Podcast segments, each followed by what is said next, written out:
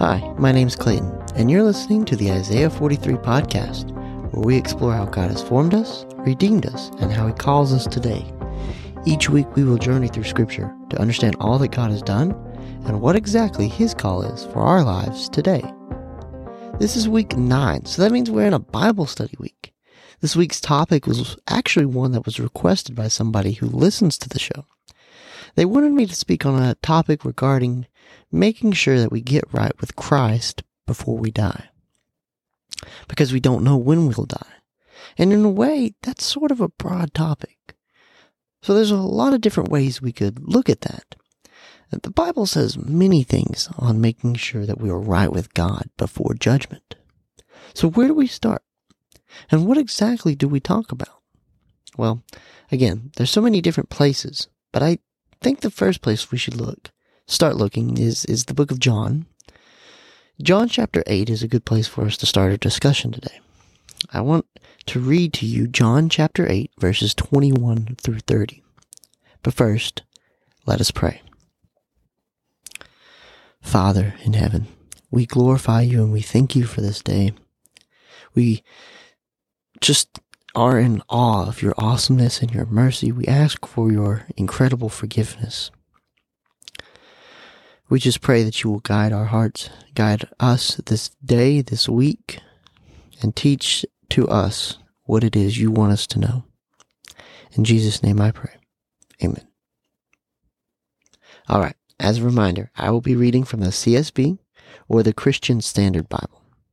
I thought about throwing you guys off and using a different translation today, but I thought that would be cruel, so I decided not to. So once again, John chapter 8, verses 21 through 30 in the Christian Standard Bible translation. Then he said to them again, I'm going away. You will look for me, and you will die in your sins where I am going you cannot come. So the Jews said again, He won't kill himself, will he? Since he says, Where I'm going, you cannot come. You are from below, he told them. I am from above. You are of this world. I am not of this world. Therefore, I told you that you will die in your sins, for if you do not believe that I am he, you will die in your sins. Who are you? They questioned. Exactly what I've been telling you from the very beginning, Jesus told them. I have many things to say and to judge about you. But the one who sent me is true, and what I have heard from him, these things I tell the world. They did not know that he was speaking to them about the Father. So Jesus said to them, When you lift up the Son of Man, then you will know that I am he, and that I do nothing on my own. But just as the Father taught me, I say these things. The one who sent me is with me. He has not left me alone, because I always do what pleases him. As he was saying these things, many believed in him. Okay, so something that stands out to me immediately that I need to cover is that Jesus tells us in verse 24 that if we do not believe in him, then we will die in our sins. And that's a pretty scary thought. Because if we do die in our sins, we're not saved, obviously. And the scary reality is that we could die at any moment. It's hard for us to realize that sometimes. Especially when we're young, we think we're bulletproof. We think we'll live forever. When we're young, we think we're little superheroes running around because we're so tough, and yet we're not. I'm reminded of a friend of mine who passed away back in 2017. He was younger than I was, but he tragically lost his life in a car accident. I was only about 17, 18 at the time. I can't really remember how old I was, but it made me realize something. It made me realize that at any moment something could happen to us. At any moment we could pass away unexpectedly. On top of that, I'm sure we've all had family members or someone we know pass away when we did not expect them to. And as if the thought of unexpectedly passing away wasn't scary enough, death is one of the scariest things to Americans in this day and age. And what's even more scary is not knowing Jesus and not being saved. We've talked about the scariest verses in the Bible already.